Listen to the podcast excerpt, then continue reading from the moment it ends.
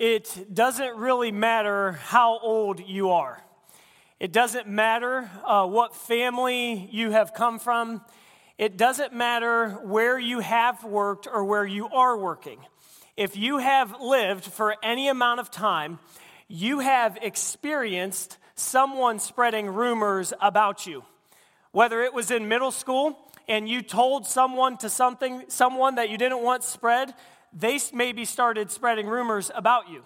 Maybe it was on a football or basketball team or a sport, someone started rumors about you. And maybe, just maybe, half of the time it was true. You didn't know what to do when someone told something about you to someone else. And maybe, just maybe, it was someone that you told in confidence. You maybe approached someone and said, hey, don't tell anyone but, right? And you started the conversation. And then, and then, what do you do when you found out that they told someone? Maybe, maybe you get defensive, rightfully so. You get angry. For some of you, you might hide for a season of life. Quarantine was such a blessing for you. You just wanted to, to dig yourself in a hole. And half of the time, half of the time, maybe maybe it's a little bit over, all the things that are being said about you are just not true. Have you ever felt like, ever felt like someone was spreading rumors about you that weren't true? They had said things maybe about your character. They had said things about your family. They had said things about your work ethic.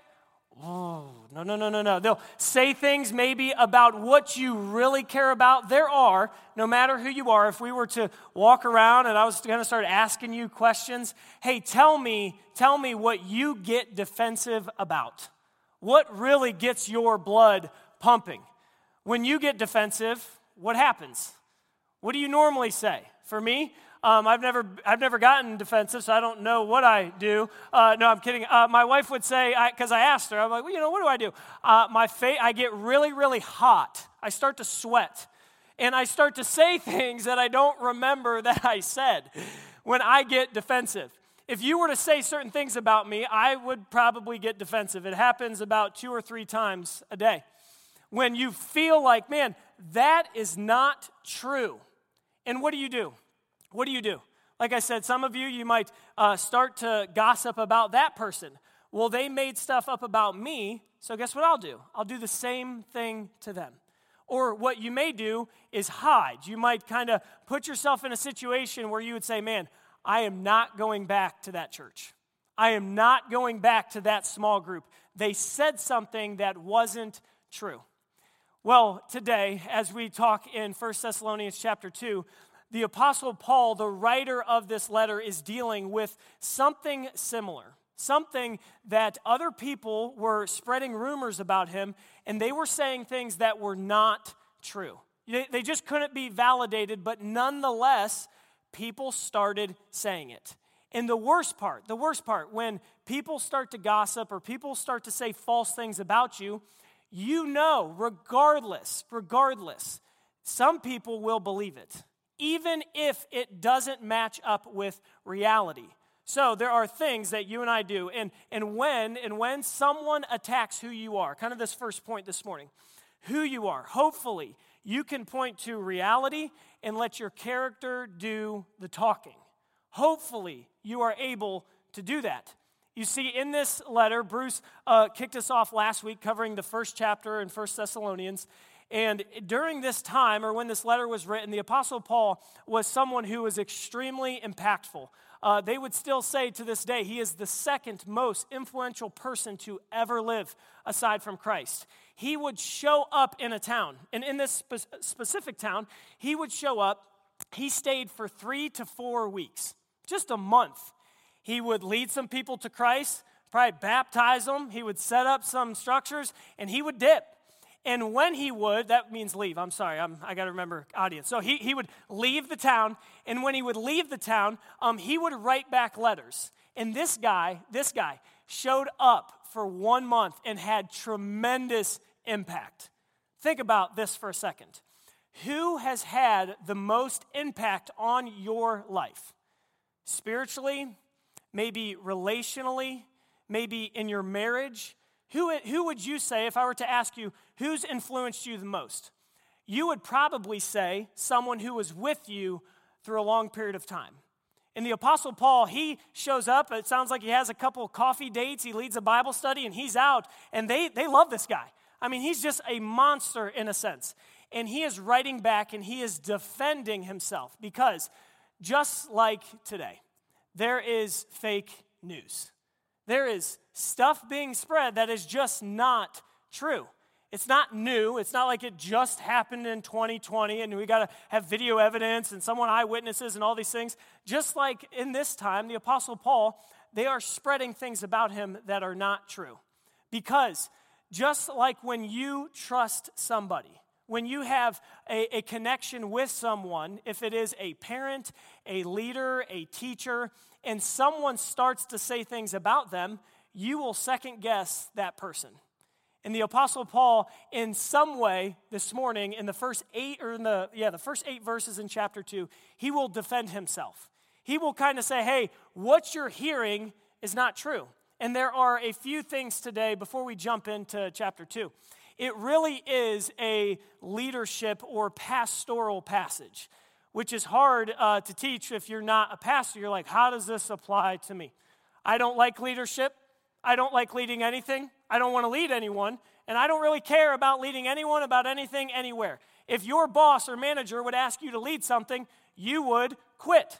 You don't like leading things, but in a sense, leadership is just influence.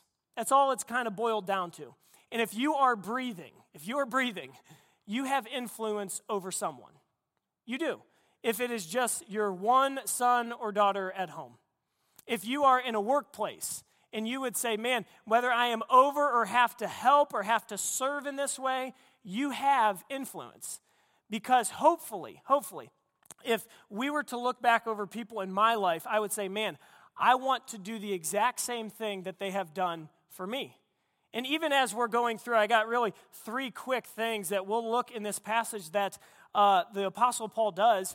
You might sit there and you would say, man, I've I've never seen that before. Man, I've never witnessed that before in a church, or man, I'm, I've never, you might feel a disconnect. And what I would say is this, as we look at these things, all of these things that we'll talk about um, are things to strive towards. That no one, no one is really going to hold the baton and say, man, I'm really just killing it in every area that the Bible says about this topic. That you would say, man, I've not, I have seen that, I've not seen it done well, but maybe I would like to do differently. So uh, in chapter two, verses one, we see a, a leader worth following, or someone worth following. Number one, if you'd put up for me, you know them, not just about them. So this is what he says. For you yourselves know, brothers, that our coming to you was not in vain. But though we had already suffered and had been shamefully treated at Philippi, as you know, we had boldness in our God to declare to you the gospel of God in the midst of much conflict. So what he is saying is this. If you were to read Acts sixteen and seventeen, the Apostle Paul and Silas, they would go on these journeys. People would uh, bring persecution. They would attack them. And he says, you yourselves know. It is true that when we came to you, it was not even for our benefit, but for yours. In a leader, Paul is saying that someone is worth following. You know them, not just about them. That you don't just see their Instagram story. It's not someone just on a stage for forty minutes a week. That you would say, I know that person. That I, I believe that they hear and they listen. That you would know. And the Apostle Paul starts off this letter, or this portion in chapter two. He says, hey, you yourselves, you know, our coming to you was not in vain. We had boldness declaring to you the gospel of God. And this next part that I want to pull on the screen, you would already know this to be true. Know this to be true, that their life lessons, or a leader worth following, they are caught more than taught. Any person who has influenced you uh, for any period of time, Uh, if I were to ask you, if it was a pastor, let's say it was Pastor Bruce or Pastor Butch, and I said, hey, tell me their sermon last year at this time.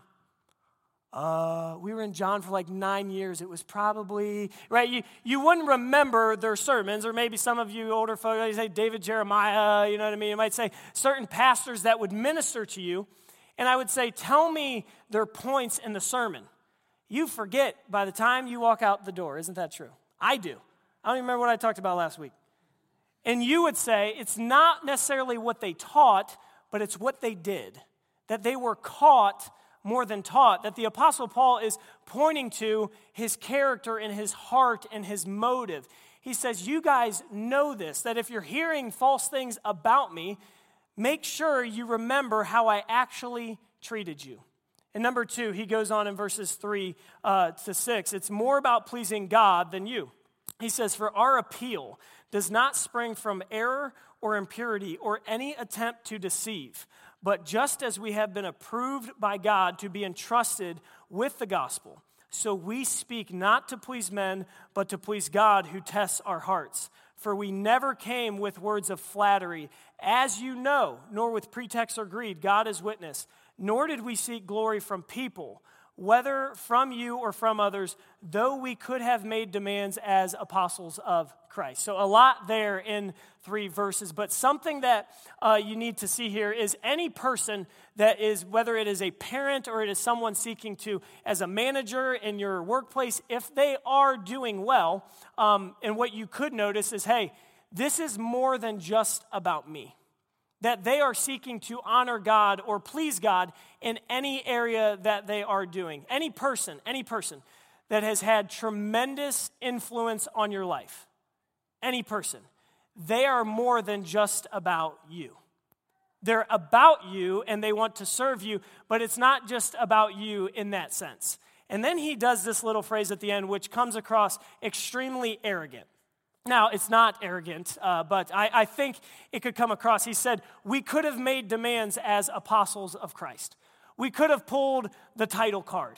I could have said, hey, do what I said because I'm extremely important. Now, I'm not going to do a, a word study on apostle, but just real quick, uh, there are fourteen of them. Uh, they are people who saw and lived with Jesus. They saw the gospel take place. They are different than you and I.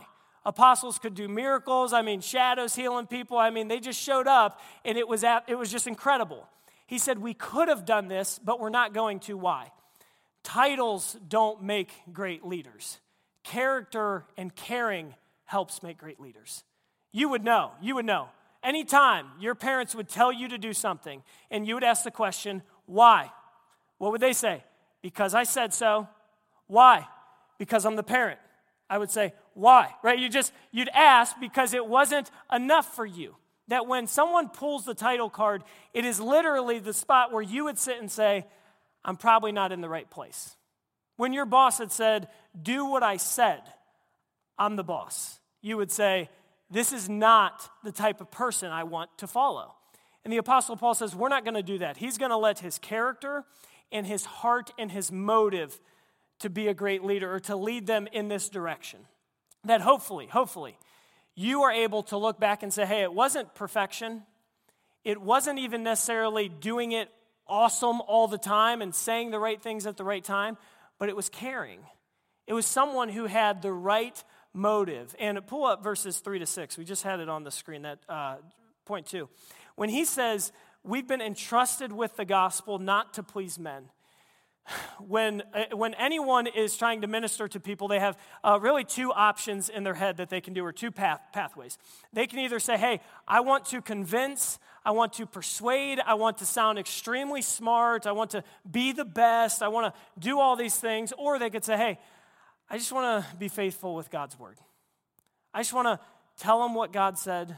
I just want to be entrusted with the gospel. I just want to share what God has told me to say.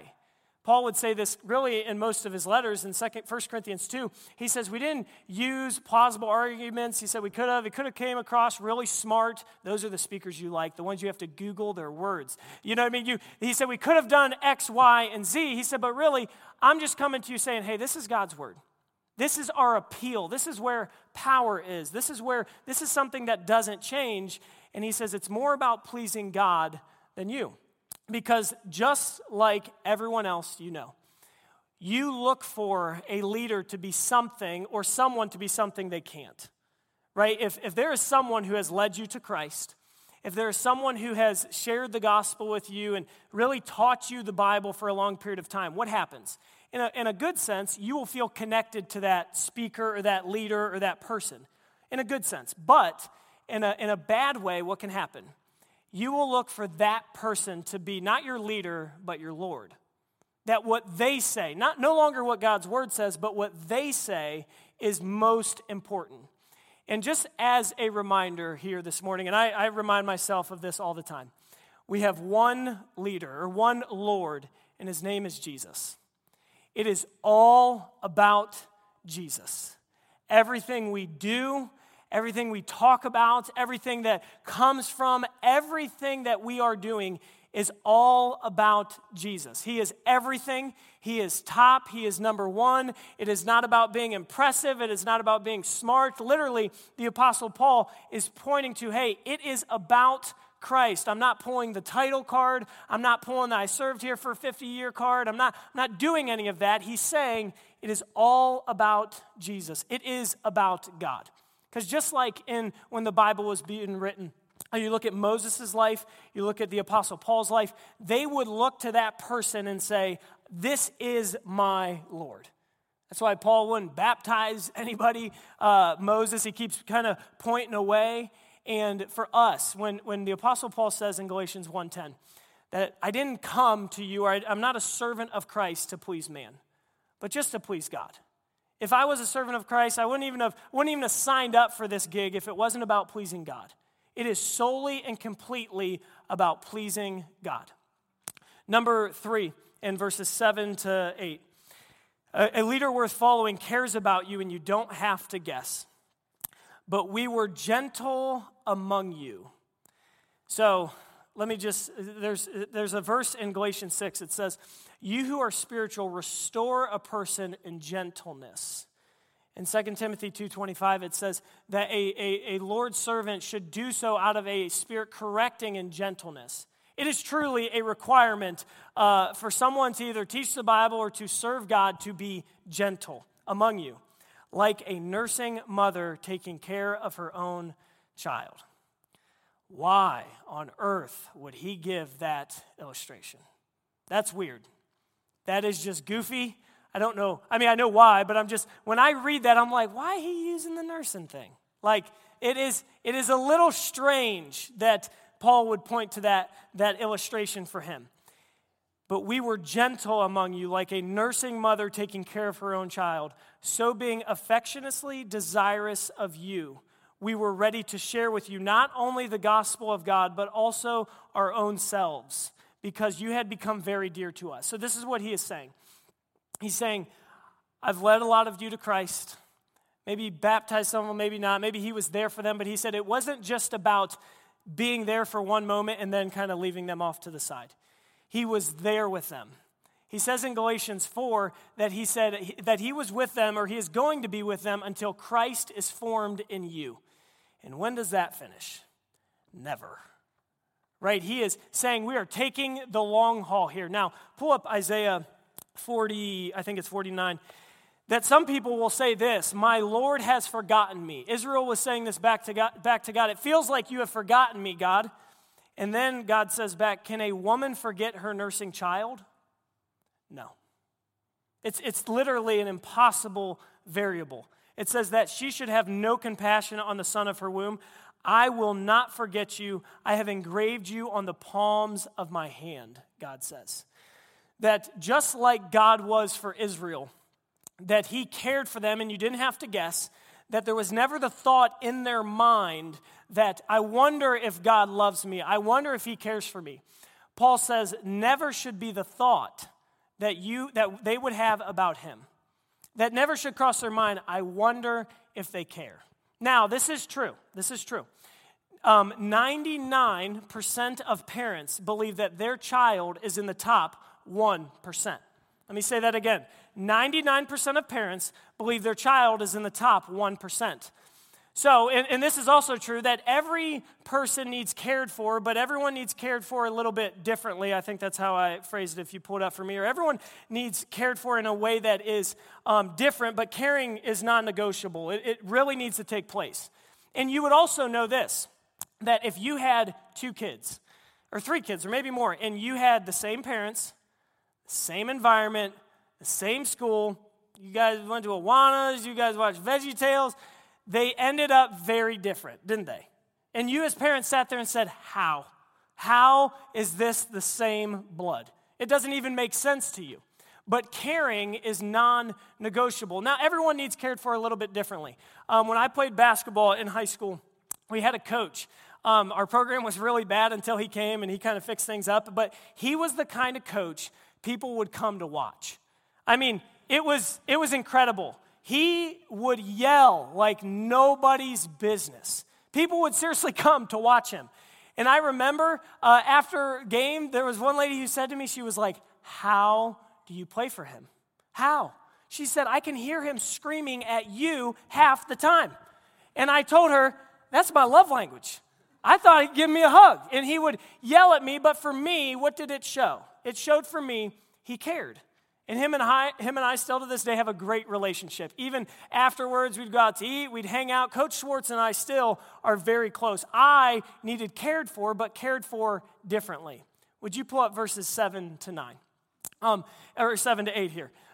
Hopefully, hopefully, when someone is seeking to lead you or pastor you, they care for you and you don't have to guess. But because I know we are an imperfect church, I am willing to bet if you have been here for three weeks, three months, three years, or you were back at Springfield twenty-five years ago, there have been times we have probably let you down. There have been times where you thought we should have called, and we didn't call. There have been times you thought we should have visited, and nobody visited. There have been times that you thought, why have they not said anything? And and really on behalf of our staff and our leadership, if that has ever happened to you, it was not intentional. We probably didn't know. There probably was a miscommunication that we truly want you to know that we care for you, that we want to pray with you, that we want to come alongside in any troubles or hardships you have. But I am willing to bet there has been times where you thought, they don't care. They just don't care. And that is not true. That is just not the case. And why does Paul, I think the reason why he brings up the whole nursing thing is because when a baby is in need, his or her mother is there when they needed it, when they need them most. When they are hungry, they will provide that for them. Still to this day, if my daughter is in need and she is crying, she the last person she wants is me. I will go in, I'll try, I'll rise. She's screaming and yelling. She doesn't want me. Why? Probably for a few reasons. I'm probably rocking her, like jumping up and down, like I got it. You know, I'm probably doing that. But there are other reasons that I wasn't there for her when she needed it most. That her mom has made a connection with her. And just like that, hopefully, hopefully, our prayer is when you needed it most, we were there for you. That when you needed somebody to care for you, it's not that we were there every day, but we were there on the days you needed it. That we didn't always call, but we called when you needed a call. That you don't have to guess, man, I wonder if they care, because we do. We truly do. And how I would like to kind of transition here is I want to give five real quick bullet shot points of you know you're following the right leader, or you know you're being the right leader when this is true. Uh, really some supporting arguments for this passage. Number one, um, they tell you the truth even when you don't like it. They tell you the truth. Can't tell you how many times someone telling me something I don't want to hear, and I'm like, I didn't like any of that. He says in Galatians four sixteen that we told you the truth. Number two, you know you're following the right leader when they believe the best about family until proven wrong. It says in First Corinthians, love bears all things, believes all things, hopes all things. And when it comes to family and the family of God, there should be a sense of being naive and believing the best. I mean, I already know it. I already know it. Sorry for another baby illustration, but it's, it's here. Um, I already know. I will be naive about my daughter. I, I already can bank on it. She'll be in middle school. She'll go on a retreat. She'll steal money. Uh, the pastor, youth pastor will call me, and they'll be telling me how bad she was, and I'll sit there. I'll be like, she is a very good girl at home. I just don't. I mean, I'll talk to her. I hear you, but I just, I don't. I don't believe you. You're a liar, right? I, I'll, I'll have that sense about, I already know I will. Um, but there should be believing the best about family until proven wrong. When someone says something about me to you, hopefully, or vice versa, I would say, let me talk with them. That that is family, that that type of person who checks is the type of leader you want to follow. And number three, they lead you to Jesus and not themselves. It says, him we proclaim, warning everyone, teaching everyone that we would present you mature in Christ. That any leader, and hopefully for you, you would say you'd be a spiritual pointer. They don't call people to yourself. There's no power in our words or your words, but we would just point and say, hey, follow Jesus. We just point, point to Jesus. That when you walk away from talking with them, you would say, man, I feel like I should follow Jesus a little bit more. I feel like I should get in God's word a little bit more. They would point you to that. And number four, they understand you're a work in progress. It says in verse seven, they were gentle. That a leader worth following is, is just like you would want. When they would look at you, your life and you'd say, hey, I saw you made a mistake, but I understand. I'm right here. I don't expect perfection. I don't expect you to nail it every time. I don't expect you to have one hundred on your score. I'm here for you. They're gentle. They understand you're not a project. It's not about getting you to do something. It's simply just about being with you and walking alongside. And number five, they know any win is a team win. Any time that anything takes place, they know there is no credit or power in anything they do. And hopefully, all of these, again, if you're not in any kind of management or anything like that, you would sit there and say, hey, I want to be this for my family. I want to be this for uh, the people I interact as, interact with. I want to be this for my for my kids. They know any win is a team win. And it says in Exodus seventeen, uh, eleven to twelve, whenever Moses held up his hands, or his, actually, I'm going to need some props here. Um, Chad, will you come up here? Yeah, come on up. Nick and Max, will you guys come up here real quick? They're like, no, no. Other Max. Max is like, wait. Okay, so, Chad, I want you to stand right in the middle, right here, and I want you to hold your arms up for me. Just hold your arms up. This is simple. Hold them up. Hold them up high, like you're at the Browns game. Okay, Nick, you can come here. Um, and just stand off to the side. Max, you can come stand on the other side. Now, I'm going to read this, but I don't want you guys to do anything. Hold your arms up, bro. Come on. I'm going to get you in the gym. Whenever Moses held up his hands, Israel prevailed. And whenever he lowered his hands, take them down, Amalek prevailed. But Moses' hands grew weary. Put them back up. So they took a stone and they put it under him, and he sat on it while Aaron and Hur held up his hands, one on one side and another on another side. So his hands were steady. Don't hold him, don't help him yet. Hands were steady until they were going down. Now, if you notice, when we started, Chad's arms were straight, right? And because he's not Superman, they'll start to lower. They'll start to lower. They'll start to lower. So then what you have to do, go ahead and hold him up. Yeah, hold him up. Two hands, help him, help him out. So they'll hold his hands or his arms up to help him, that he can't by himself win a battle or a war, they would say, Moses said. His hands will be lowered, that he needs help, that it really, in this passage in Exodus seventeen, Moses, he can't do it on his own. It takes a team. You guys can go ahead and sit down. That was great. You guys, give them a round of applause. That was, they were so nervous what I was going to make them do. But um, they would know that any win is a team win, that it takes more than just one. And hopefully, hopefully, you have somebody in your life that can hold up your arms or your hands, that there is someone that you are holding up their arms. And for me, uh, there would be three men specifically.